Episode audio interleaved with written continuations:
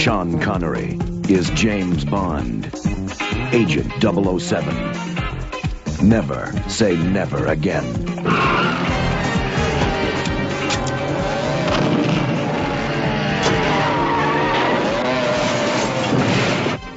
My name's Bond. Oh, you're Mr. Bond. I believe I'm having you in half an hour. Oh, splendid. Your room or mine? Have you, Mr. Bond? Oh!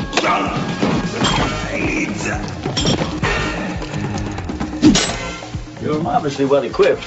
Thank you, James. So are you. Good to see you, Mr. Bond. Things have been awfully dull round here. I hope we're going to have some gratuitous sex and violence. I certainly hope so, too.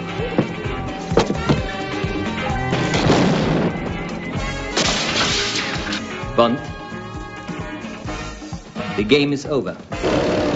Sean Connery is Ian Fleming's James Bond in Never Say Never Again. Hello, everybody, and welcome to Is It Yours, the movie review program. I'm Paul Spataro, and today we are reviewing a James Bond film, and more about that in a moment. But for now, I'd like to introduce my James Bond co-host once again, because we did Goldfinger together, Dave Pescarella. Dave, welcome aboard again. Hi, Paul. Thanks for having me. Uh, my pleasure. I don't know if that thank you is as uh, enthusiastic as it was for Goldfinger. Well, I don't think anyone's going to sit back and say you could call this podcast, Is It Never Say Never Again? Yeah, that's fair. Fair enough. Yeah, you know, there's a couple of things about this. Is uh, one is part of my mission statement in my mind is not necessarily just to pick the all-time classics. Uh, and when I ask people, oh, you know, what are you interested in going on and talking about? Usually they're going to give something that, at least in their mind, they consider to be one of their favorite movies. So every once in a while, I have to, or I want to sprinkle in some that are, you know, a little different from that. And knowing, you know, from our talks how big of a James Bond fan you are, I figured I'd shoot for this one. Uh, very, very confident that it's not going to be a Jaws from either of us, and we'll, we'll go we'll go into that further towards the end of the show. But this one goes to the conversation I've had, and I, I think mostly I've had it with Scott, uh, and we've talked about guilty pleasures. And Scott kind of, when, when we discussed it, Scott kind of just dismissed that, saying, "I'm not going to feel guilty about anything I like. Too, you know, too bad." and, I- and I understand the logic there, and I totally agree with that. I don't feel guilty for it. It's just a different definition as far as I'm concerned. When I say guilty pleasures, I'm not saying, "Oh, I feel bad that I like this." What I'm saying is, it's either something I know the general public really doesn't like, but I like anyway, or something that I can see its flaws and I know it's bad, and I like it anyway. and this one kind of falls into that to some extent.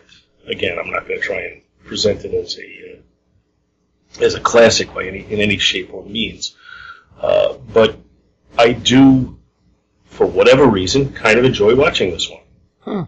And I know I've forced you to sit down and watch it, so I'm going to jump right in. Let's let's talk about what, what we're reviewing again. It's the 1983 Sean Connery return to James Bond in Never Say Never Again, and this was effectively a remake of Thunderball, and it was subject to a lot of litigation because uh, Kevin McClory.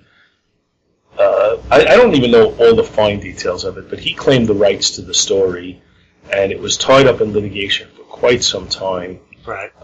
which prevented the uh, the prime bomb makers from using Spectre or Blofeld, because he eventually won the rights to that story, which contained those characters. Now, I don't know, like I said, the fine details why why he didn't win the rights to just James Bond, but. Uh, And, and that No. fight was going back years before this.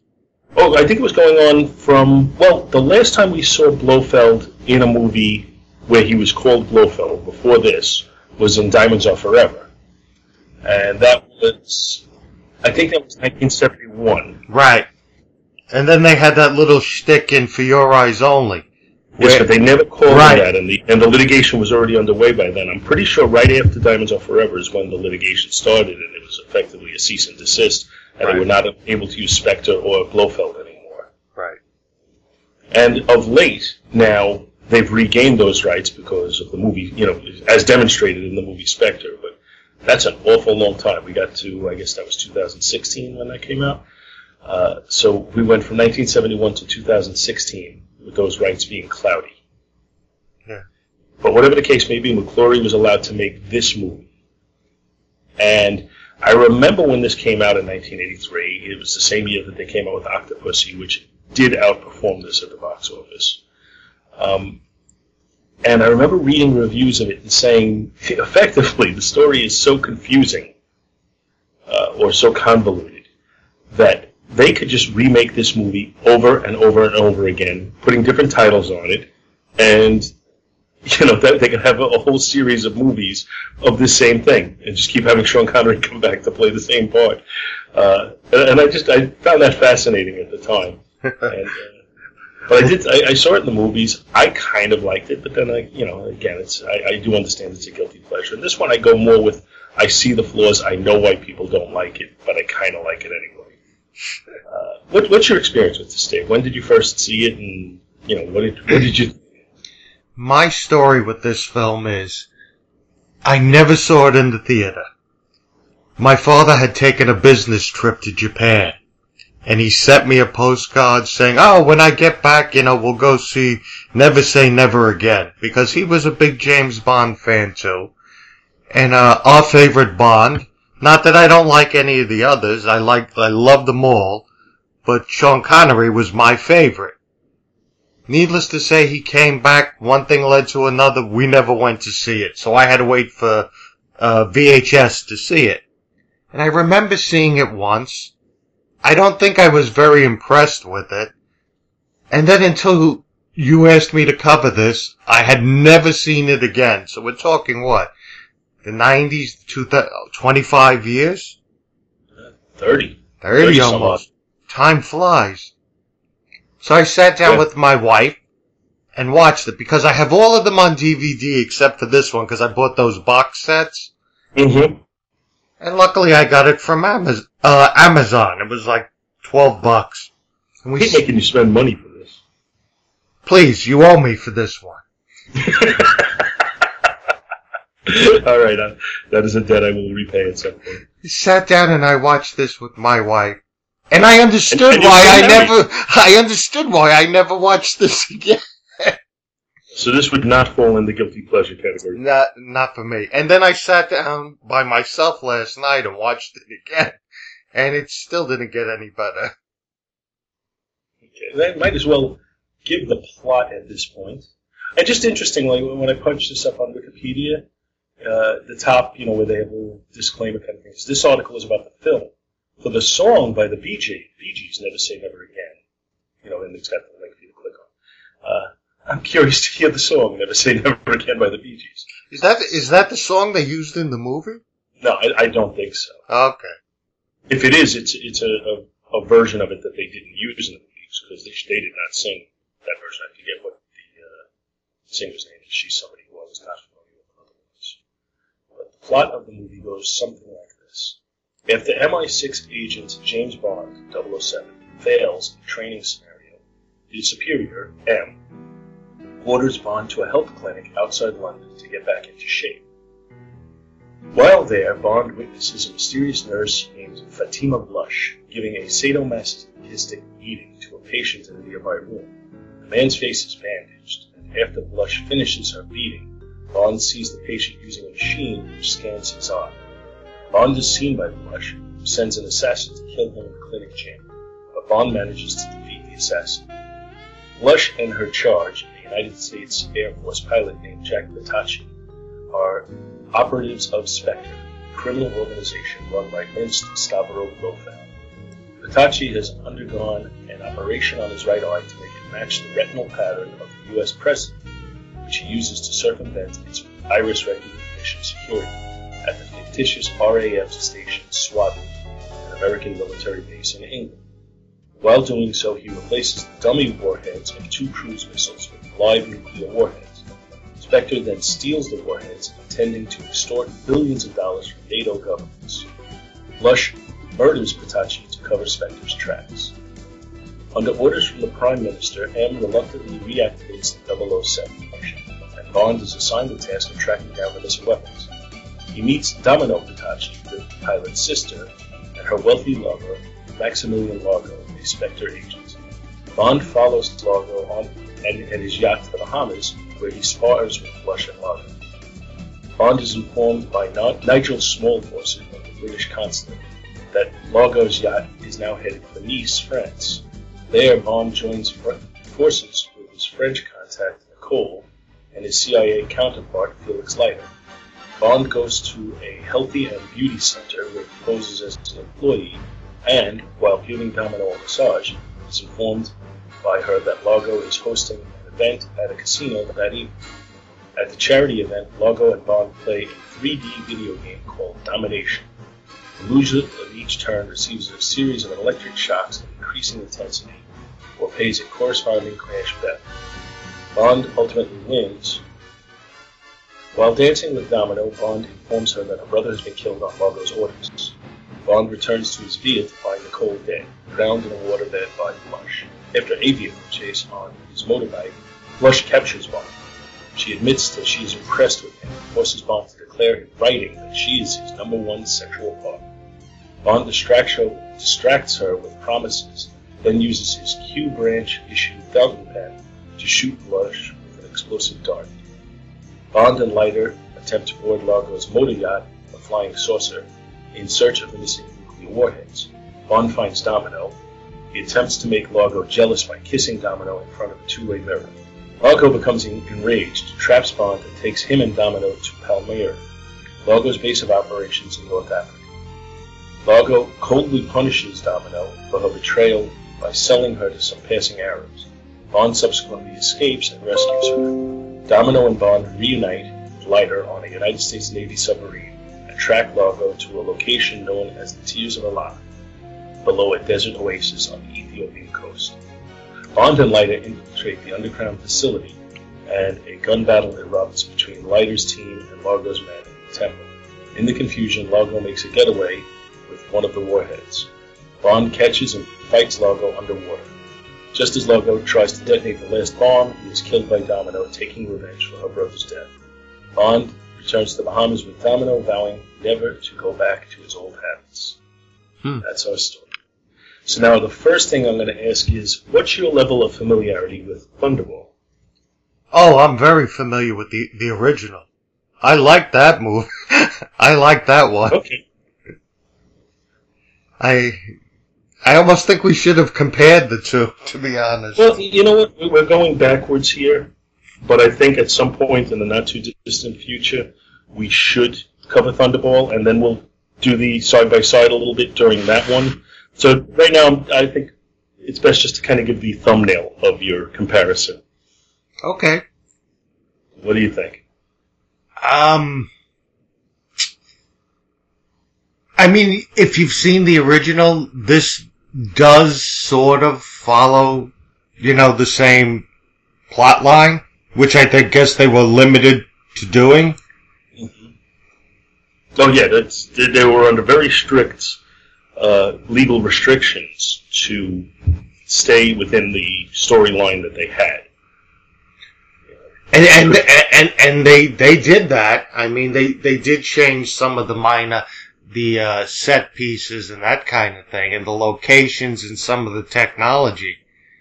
But yeah, I mean, uh, they followed it to some ex- to some extent, I guess.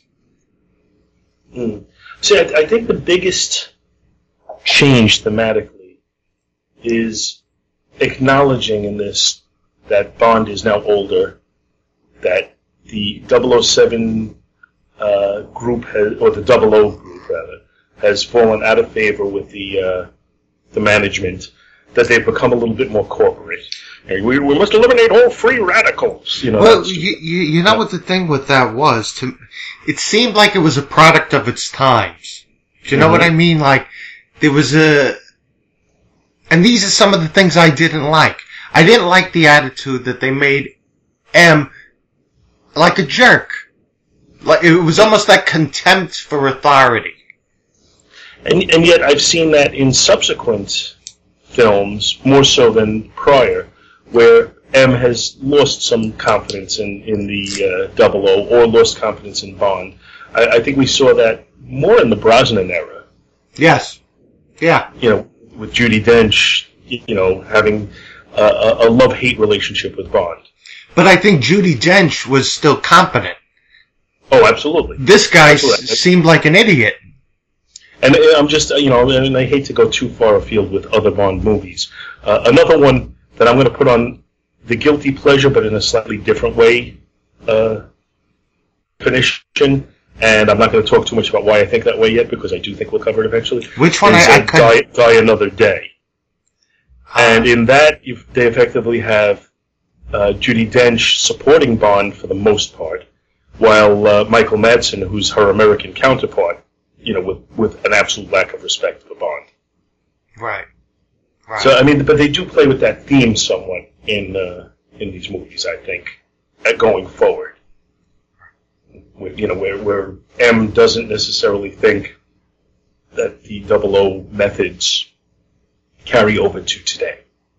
Right, and I, I could see that, but I can't I can't tolerate the incompetence. Because that's what it seemed more like to me.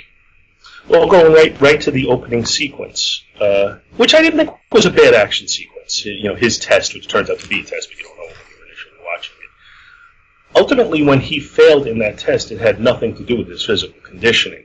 It had to do with his underestimating the extent to which uh, a kidnapped uh, girl may have had uh, Stockholm syndrome Right. and and then because of that, he gets sent to a uh, to, you know to a health spa. So you know, th- there's really no logic there that follows through because his failure had nothing to do with his condition. Right. Uh, and then you know, there's a certain amount of convenience. That he gets this health spot, and it just happens to be where uh, Fatima Blush is torturing uh, Jack Petachi, You mean the Joker? the Joker, or uh, what else would he be? Uh, he was Chuck Cunningham. Uh, That was he Chuck also- Cunningham? There were two different Chuck Cunninghams. He was one of them. Huh. I didn't realize that. Uh, he was also in uh, Superman 3.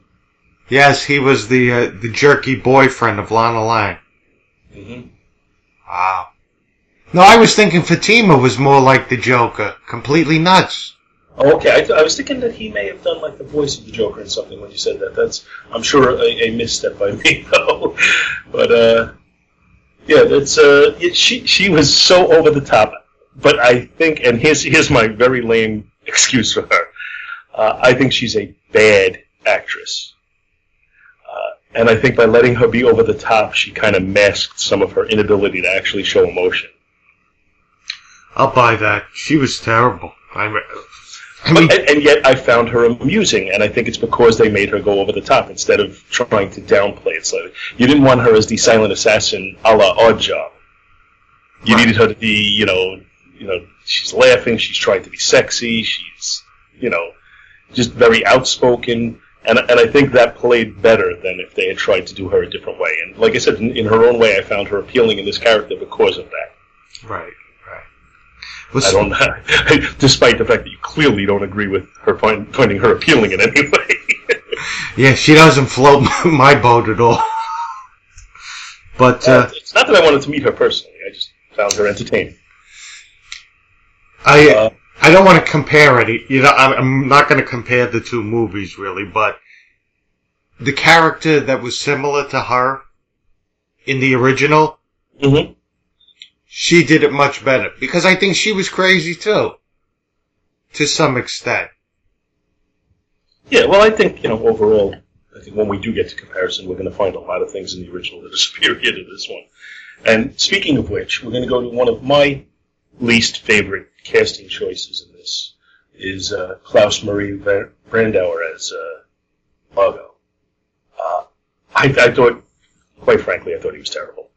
Uh, I think his his performance. He's supposed to be shown as like a smoldering you know, his mind is always working, but he's always angry underneath this, you know, where he, he tries to come off as charming, but he's always angry. And he's written that way. But performance wise, I just didn't, you know, I, I didn't buy it from him at all. Well, he reminded I- me of a goofball. Yeah, I didn't find him to be physically threatening, uh, and the you know when he, when he would let the flashes out of of Psycho, uh, I didn't find it believable. But then I slit your throat. You know, like that. You know, it- it's it just it just didn't play well for me as far as he went. But he was he was off to the side and peripheral enough that that didn't really disturb my ability to enjoy this. Right. But he, he was no question about it my least favorite cast person, and and to a large extent, Kim Basinger in this is just eye candy. Yes. She she isn't given anything really to do. Even even when she finds out that her brother's dead, she doesn't really emote very well. Well, her, her gift to the picture was wearing that see-through outfit. Yeah, at the end of the movie, yes. That's about it. Yeah. Speaking of um, uh, scenes in the movie, when he's in the uh, institution, institution, the assassin who comes after him, I don't, I don't even know what his name was. I don't think they gave him a name. Okay. Other than the funny part where he kills him at the end, it seemed to me he was a combination of Jaws and Oddjob. Yes, no question about it. That's that's exactly what I thought. He, you know, pretty much physically unbeatable by Bond. Right. until he, you know, until the funny bit at the end, which I did find amusing. That But was I, that was fun. I kind of liked, you know, Bond. I, and I, I always have, you know, with Oddjob I liked it, with Jaws I liked it. I like Bond facing the foe that he cannot physically defeat, and having to find a way to, to win. Now in this, he didn't really find a way; he lucked into a way. Well, you, I mean, we could do spoilers in this, right? Yeah, absolutely. People are not going to go and run out and buy this movie based on this review. Oh, please. I- Unless you're into sadomasochism, then you might. uh, again, guilty pleasure. Go ahead. They killed this guy by slamming him into a bunch of glass, getting stuck in his back, right? Yes. How much But- g- glass did Bond go crashing through right before that? Oh yeah. Oh, that that to me that jumped out at me. It's like every time Bond falls on something, there's there's you know 80 bottles underneath him, and he doesn't get a scratch on him. This guy goes s- smashing into a cabinet, and, and a glass penetrates his back far enough to kill him. so yeah, I, I agree. It's a little silly when you think about that. And just to give the punchline, because people probably either have seen this already or are not going to run out and see it based on our review, I would think.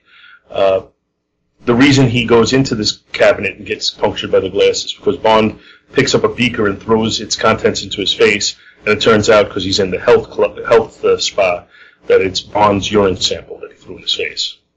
Right. So, so he, he did effectively physically kill him on his own. I mean, Bond does have a, a few good one-liners in this, as in every Bond movie. Yeah. Well, I liked that fight scene. I liked him in the health spa. Right. You know, the, you know the nurse who takes a liking to him brings him some, you know, some food that's slightly more tasty than what they're serving, and he just dismisses that because it's you know nothing nothing the average person would, would want to eat. He opens up a uh, a suitcase full of like caviar and you know Vodka.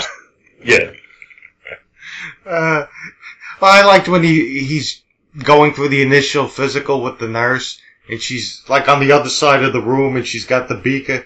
She says, "Could you fill this up with a urine sample?" He goes from here. yeah. Now, one of the things I have to say I didn't really care for is I did think we saw a somewhat ineffective Bond in this movie. Uh, when he defeated that assassin, it was based on uh, pure luck, really. Uh, when he avoid avoided Fatima's death trap in his room, it's just because he went to a different room, not because he suspected anything was wrong there. You know, there's there's a lot of scenes here where, where he just kind of lucks into victory as opposed to outthinking his opponents. Absolutely.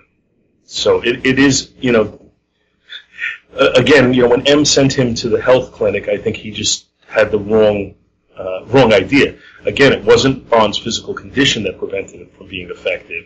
It was the fact that he was probably a step, a, a, slightly slow on the uptake because probably he was out of practice. Uh, and and clues that he probably should have seen or methods of doing things that he should have been aware of escaped him in this movie.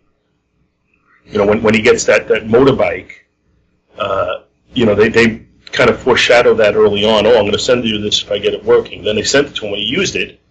Uh, you know, he gets he gets captured on it. It's not like you know he didn't really use it to escape or anything. So, Right. you know, it's not the most effective Bond. So I, I did, you know, I have to criticize that as well. And there's a lot. Like I said, I'm going to have more criticisms of this movie than I am favorable things. But for whatever reason, I still fall on the side of enjoying it. Uh, I did like Bernie Casey as Felix Leiter. No, he was good. He was very good. I liked him as well. And I, I remember, you know, on Is It Yours, not on Is It Yours, excuse me, on Listen to the Prophets, we had an episode of DS9 that he guest starred on, and we were highly critical of his acting in that movie. And I commented then that I've seen him in other movies that I've liked him in, and this is one of them. No, he he was one of the high points in this picture. And I think I think he was a good choice because he, at least I, you know, and I didn't have look this up, but I would think age-wise he was probably contemporary to Sean Connery at that point.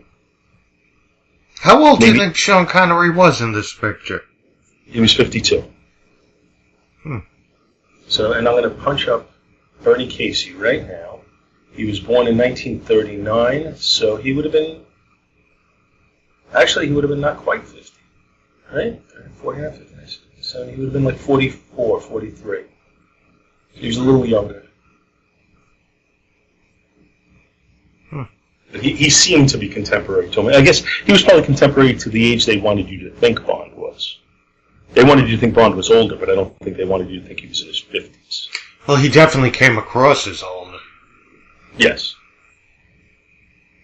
He, he was 52 when they filmed it, and, and they do mention that he's aging, but I'm thinking they want you to think he's in his 40s. You know, that, that the prime years for uh, a super spy would be in your 30s, and that he's in his 40s, so he's like just beyond those years. But I you know, they never really give you any point of reference to to guess at what his age might be. And and for you know somebody in his 50s who's supposed to be, you know, a little out of shape or whatever, they they have an awful lot of shots of him with no shirt on. Oh, physically he looks fine. You know, he doesn't look out of shape. But it's just you you hit that age, you start to slow down. Believe me, I know. Probably M had a good point wanting to push him out. Let's see. Are there any other actors in this that we haven't talked about? We haven't talked about Max von Sydow, who's, uh, I guess, number one inspector. He has kind of a forgettable role. I don't think they utilized him as much. I think their thought process was if they did well in this movie and were able to kind of sequelize it somehow, that they would use him more in the next movie. Right. Right. But he, he, he was more or less the Blofeld character. I, in fact, I think he may have been technically Blofeld, but I don't think they ever named him as such. You know what I kept thinking of when they first, um, when Fatima first goes to Spectre's headquarters, where she goes through that bank vault and then down with the bars across the thing where they scan her and she comes in. Mm-hmm. I would have liked to have seen her got in a phone booth and drop through the floor. and then you get to get smart music. yeah, exactly. I think that would have made it better. Well, they, they, they could have camped it up a little if they, you know, and, and maybe it might have improved it by some people's reckoning. I don't know. Uh, if they knew they were going to do a one and done, maybe they would have. Uh, I'm just looking at the Wikipedia page, and they do have uh, von Sydow listed as Ernst Stavro Blofeld. Do you remember, did they call him Blofeld in the picture? I don't remember them ever saying the name, but they may have. I, I wasn't specifically looking for that, so it's possible. Because you almost think they'd want to do that to stick a finger in the other guy's eye. Mm-hmm. I, and but then I would think you would even go closer to the original uh, conception of him and, and get a bald guy, possibly even with the scars on his face, like like Donald Pleasence in uh, You Only Live Twice, Yep. Yep. which is my personal favorite appearance with Blofeld. Oh, Donald Pleasence was the best in that character. Yeah. And my, my least favorite, as far as just being Blofeld, my least favorite was uh, was what's his name? Uh, Diamonds Up. Diamonds Up Forever. Yeah. Let's say something I can't remember what his name was. Yeah, because he didn't match the profile. He just didn't look the part. He didn't although I did enjoy the way he was played in the movie, I enjoyed like the way he was written into it with the, uh, uh, you know, the, the, the, the doppelgangers and all. Charles Gray is who played it in that movie. I just, I just thought he was miscast in the role. Yeah. No, I Especially, agree. especially after having been on the other side of the uh, battle in uh, You Only Live Twice. Yeah. So back to this fine example of filmmaking here. Uh, what did you think of the music, the soundtrack, the score? It's funny you should ask me that. When the movie And that's why I asked it. when when the movie opened up and he's on that mission and the the music is playing in the background, all I kept thinking of was the soundtrack to a porno movie from that era. Oh, I was having a sip of my drink when you said that. Why did you do that? Uh, yeah, you know what? I, I never that thought never crossed my mind, but I could see it. Up until now, I kind of liked the score. Well. I ruined I ruined it for you. You have ruined it. Well, it's not like I listened to it in the car or anything, but uh, I, you know, when I saw the movie, I kind of liked it. I liked the. I I- I find the theme song, and anybody interested in hearing thoughts about the theme songs, we did a, an episode of Long Play going over every James Bond uh, theme song, which is one of my uh, one of my favorite things that we've done. So I would say, you know, look for that on the Two True Freaks uh, feed.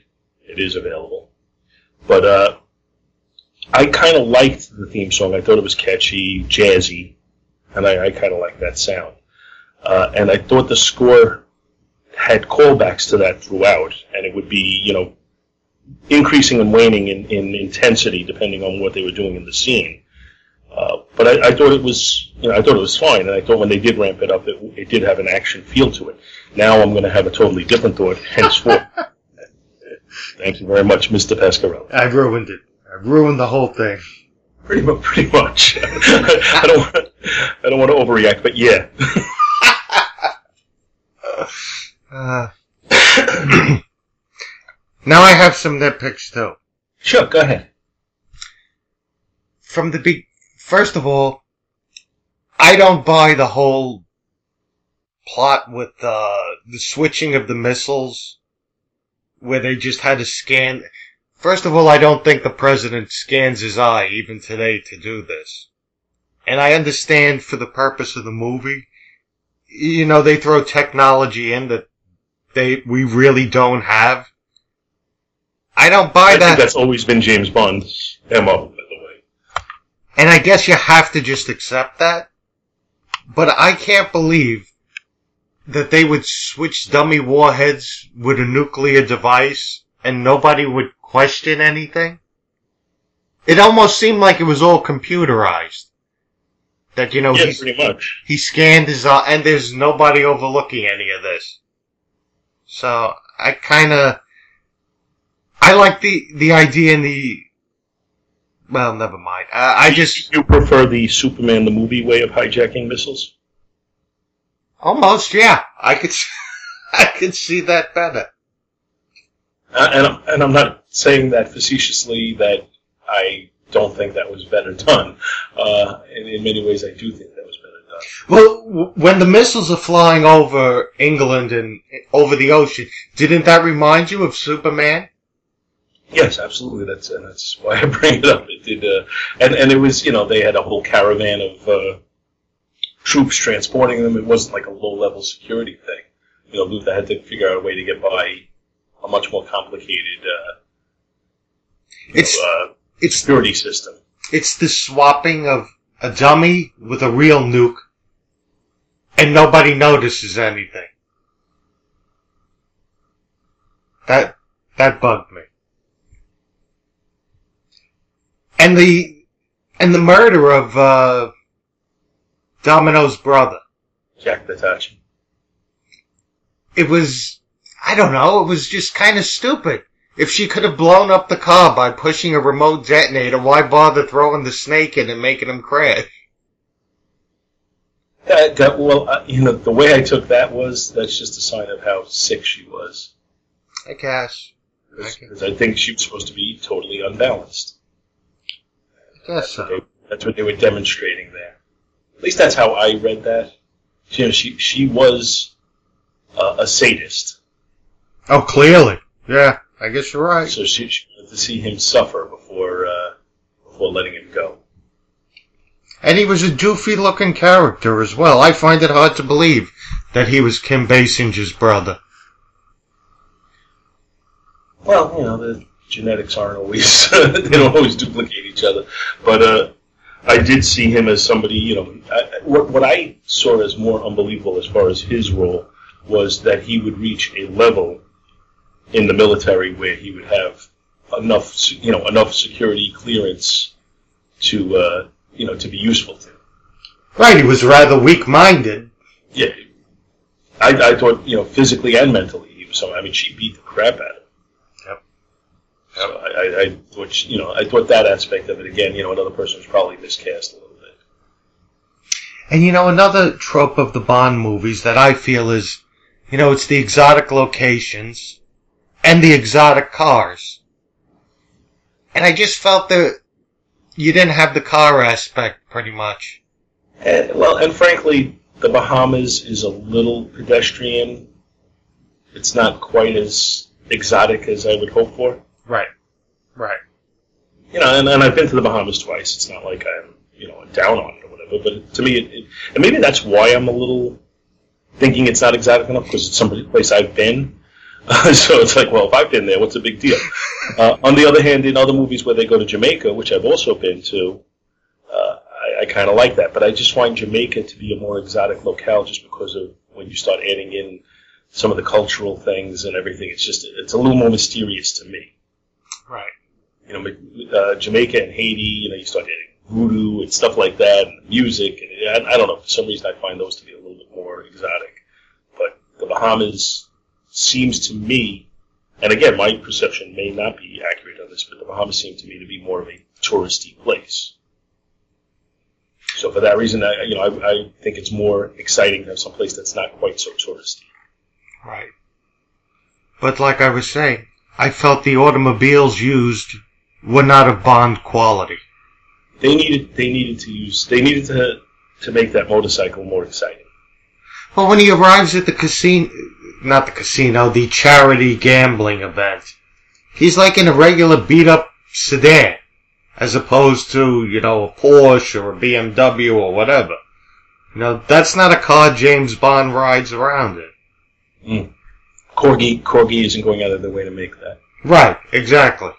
It was probably a Ford Cortina is what it looked like. Yeah, well, again, a little pedestrian and not exotic enough. Mm-hmm. So some of the choices they made, I agree with you totally. That they definitely uh, dumbed it down a little or cheapened it a little. Uh, let's talk a little bit about the direction. Now, this was directed by Irvin Kershner, who's uh, on his, on his resume is probably one of the favorite movies of virtually everybody who's listening to this because he directed The Empire Strikes Back. But if you cross that off his resume, it's not really all that impressive. I don't know if you've looked into him at all. No. What else did he do? He, he was actually a, uh, I, I believe, at least my understanding of it is, he was one of George Lucas's teachers at one time, and that's why uh, Lucas went to him for uh, The Empire Strikes Back. Uh, but if you look at his filmography, and I'm just going to try and hit on things that I recognize, looks like he did a fair number of TV things, like episodes of Ben Casey, uh, and eventually he went on to movies and did. Uh, let's see, I'm just looking for things I, I, that I'm at least familiar with in name. A movie called Loving, a movie called Spies, which I seem to remember because it's S asterisk P asterisk Y asterisk S. So my, my thought on that was that it was always a, an attempt to kind of create a spy movie that was similar to MASH, Hmm. but I've never seen it, so I can't even say if that's what it is or not. Uh, Return of the Man Called Horse, I've heard of, never saw it. Raid on Entebbe, which was a television film, and I think that was pretty highly uh, thought of. Uh, the Eyes of Laura Mars, which was a Faye Dunaway movie. I remember hearing of it. I've never seen it. And the next movie after that was The Empire Strikes Back. Uh, since then, he He directed Never Say Never Again. Uh, a couple other things. Then there's RoboCop 2, which is also not very well thought of. No. And then there's a couple other things. He apparently appeared in some things as an actor. Played a part in The Last Temptation of Christ. Uh, but, you know, n- not not a stellar uh, filmography. Uh, if you cut The Empire Strikes Back off the, off the list, he, he doesn't have a hell of a lot. Hmm. And apparently he was hesitant to take Empire Strikes Back, from what I've heard. Wow. That's wasn't interesting. really the type of movie that he uh, he would go for. But he ended up doing it, and uh, obviously history was made then. Uh, this was an interesting follow-up for him, though. Shoot. Interesting. What did you think of Q? Uh, I like that they changed him a little bit. You know, I, I didn't want to go. You know, to me, Desmond Llewellyn is the quintessential Q. Right. Uh, and when when he stopped filming, uh, they went to John Cleese, and I think part of the reason was we don't want somebody who's going to be an absolute duplicate of him. And I think the same thought process went to choosing uh, whichever actor is here. I'm not sure what his name is. Uh, and I, I thought he was okay. You know, he did have one of those lines. You know, I do hope we're going to have a what's it, a lot of gratuitous sex and violence. Yeah. So he had a good line in there. Uh, I, so I, thought, I thought he was fine in the part he played, but I thought you know he could have uh, uh, he could have been written better in that he could have come up with some better gadgets. Yeah. I mean, pretty much what was it? The pen and the bike. Yeah. Oh, and the la- the laser watch. Oh yeah, and that's how he escapes too. So they all come into play, which they all have to come into play. I mean, that's that's a Bond staple. But it you know, could have been just a little more exciting. Uh, what did you think of uh, what's his name? Uh, oh, so I'm drawing a blank. Uh, Blackadder. Uh, Rowan Atkinson. What did you think of Rowan Atkinson as uh, Nigel Smallface or whatever his name? Uh, I didn't care for him. He reminded me of uh, a wacky version of Mr. Bean. Yeah. Well, I was unfamiliar with him at this point. I did not. I had. I guess this is the first thing I ever saw him in. Or certainly the first thing I ever took note of him in. And uh, you know, I, I just remember, you know, Mr. Bond, Mr. Bond, you know, running around, and you know, he was there for comic relief. And uh, he is a brilliantly funny actor. If you see him in Blackadder, I think that show is, is just off the charts funny. Uh, but you know, he, his his talents weren't put to great use in this. No. Uh, You know, it's a fine line between being funny and just being stupid. You know, It's just what he was in this. right, uh, when he first meets Bond and he's leaving and Bond says make use of the uh, environment or something like that, and you see him hiding behind the poles as he's leaving. It was just dopey. Yeah, well, that's the whole thing. Know, he yells at him, and he's, you I didn't want to spoil your cover. Oh, so you yelled my name out over, you know, that kind of thing. What did you think of uh, the battle at the end with the Navy SEALs? Well, that's that's one of the things that I, you know, where I go to the comparison to Thunderball. Uh, the scene in Thunderball. Again, we don't want to get too much into the comparison, but it's it, in in Thunderball. That's my one of my biggest criticisms is that scene seems seems to be interminably long, and part of the reason is that the score just repeats the same notes, the same beats over and over and over again. And it just makes that scene seem so long. Right. Uh, so this, to me, actually did a little better in comparison because they, they moved it along a little bit more swiftly and reached their resolution so that it didn't seem to just go on and lose my interest. So for that reason, I thought the battle scene was an improvement over what we had in the past. Right. And it's, it may be the only area where I could say this is better than Thunderball. Right. Absolutely. I don't, I don't know if you agree with that. I, uh, you know, I don't know if that's a common thought process, but that was that was my take on it. No, I agree. I think the the scene in Thunderball was much too long. This kind of also reminded me a bit. I, you know, I understand it's different surroundings, but it reminded me of uh, the battle on the freighter and The Spy Who Loved Me. to some extent. For some reason. No, I can see that. That that doesn't seem uh, seem unfair. But it, you know, it was a means to an end, kind of, and they got there and they did what they had to do, and it, it was almost like the obligatory battle scene. Right. There's also a little bit of that in you know you, you only live twice when they Yes. uh, raid, when they raid the volcano. Yeah. So you know it, it was a little bit of a Bond staple at the point at that point, I guess. Though the set reminded me of, of uh, Indiana Jones. What's uh, I'm trying to think? Did I see something about what uh what what places they filmed in? I can't remember exactly. Obviously, they did do the Bahamas and, and places in England, but I don't remember. I don't I don't know if there's an overlap with Indiana Jones. There may be. Yeah, I think at that time, especially with at that point Indiana Jones, or excuse me, let's do this correctly. At that point, Raiders of the Lost Ark uh, was only out for two years, so it would have been probably very fashionable to film in the same places. Right. Or certainly, if not to film in the same places, to have a similar look. And with Irvin Kershner's relationship with uh, George Lucas, I wouldn't be surprised at all. Well, it, cl- that what clinched it for me with that was when Bond uh, climbs to the top of the statue and he's pushing the head off. Mm-hmm. It Oh just- yeah, Right, it reminded me of that scene in Raiders of the Lost Ark. interesting. I hadn't, that hadn't occurred to me, but I definitely see what you're talking about there. So, this movie was well. Did you look at the budget in this? No, I didn't look at all. Any guesses? I couldn't even guess. I, I have no idea. I thought about it beforehand, and I thought, okay, so first of all, we're talking 1983 dollars, uh, and I thought some of the special effects were done on the cheap here. I figured the biggest expenditure was probably to get Sean Connery to come back, and he probably cost them. Um, I was, and this is what, what, what I was thinking before I looked it up. Uh, I was thinking he probably cost him somewhere in the range of about ten million dollars to get him back Wow. but I thought the rest of the movie was probably on the cheap, and I figured maybe 15 million for the whole rest of the movie, and I went at 25 million. Uh, I did sell it a little short because the budget was actually 36 million. Hmm. So I was off on that. I hadn't really considered what the box office was. I knew that Octopussy made more money, uh, but the box office on it was 160 million.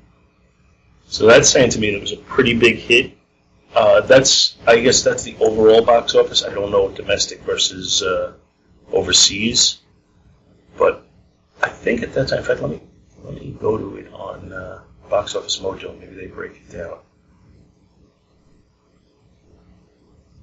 Okay, domestic opening weekend, 10 million.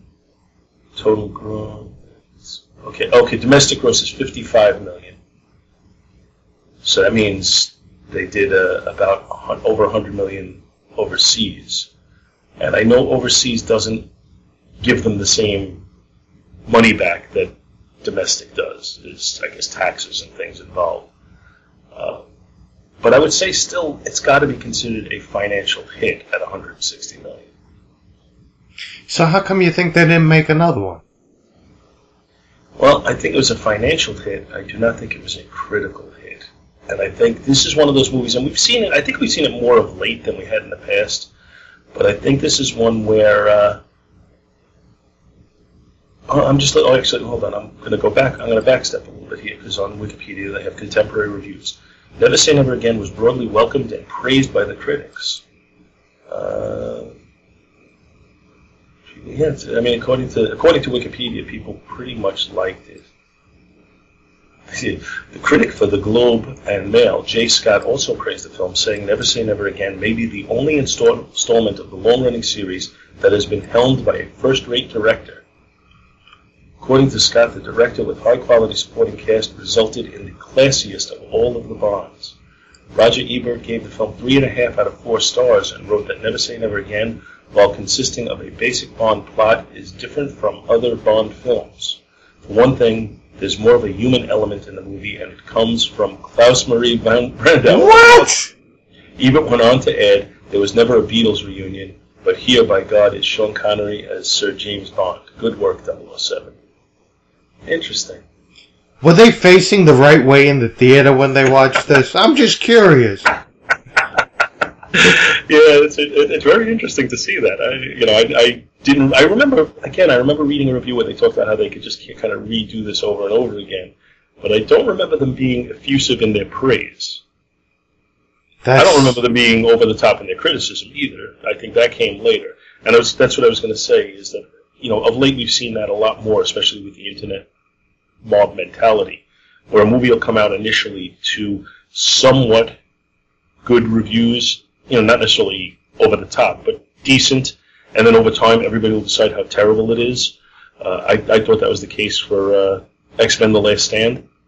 I thought when it first came out, people were like, "Yeah, it's not bad, it's okay," and then uh, you know they weren't saying it was a classic, but they were saying it was okay. And then over time, it got into you know the worst X Men movie, worst superhero movie. It was horrible.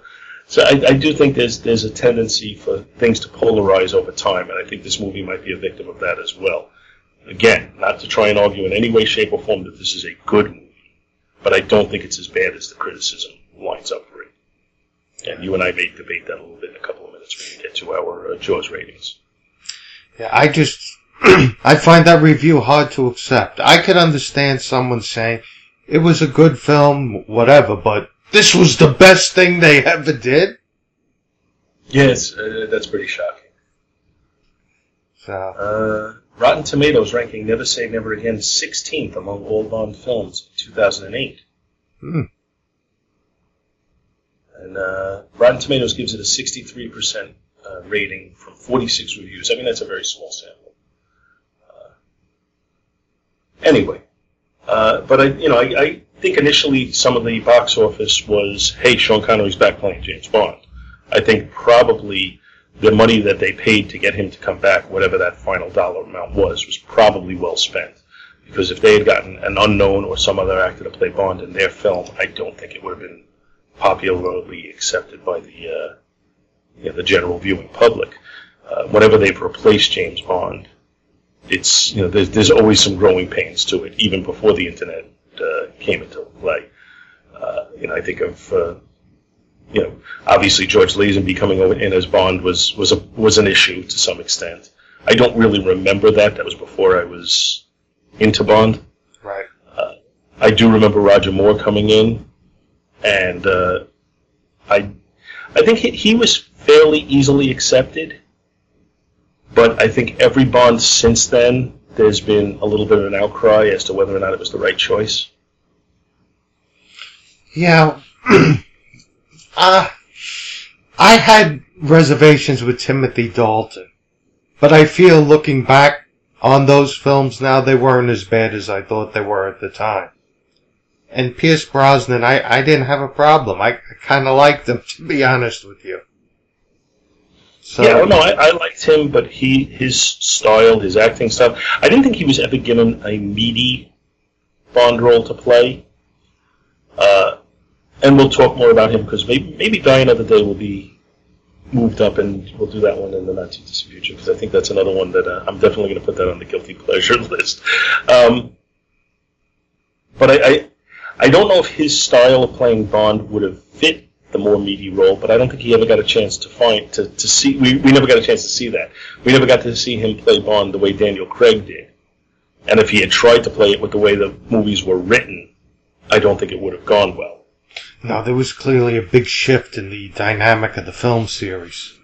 Yeah, so we'll need to talk a little bit more about all of that as, as we get into some other movies. But for now, we're sticking with Never Say Never Again, and I think it's the time for me to say to you, David, is this movie Jaws? And I'll give the Jaws scale. And we already know it's not Jaws, which is an all-time classic, one of the greatest movies of all time. Uh, very few flaws, if any. Jaws 2, on the other hand, is a, a very good movie, rewatchable, likable, uh, you know, solid, but not quite to the classic level. Jaws 3, enjoyable, but nothing particularly special, you know, watchable and, and entertaining. Uh, Jaws 4 is just bad. Where does this fall on your scale? And this is you. I'm not asking you what I think. You know, don't don't be influenced by me in any way. Where do you place this? I hate say it. I have to make it Jaws 4. Yeah, that's kind of where I thought you'd come.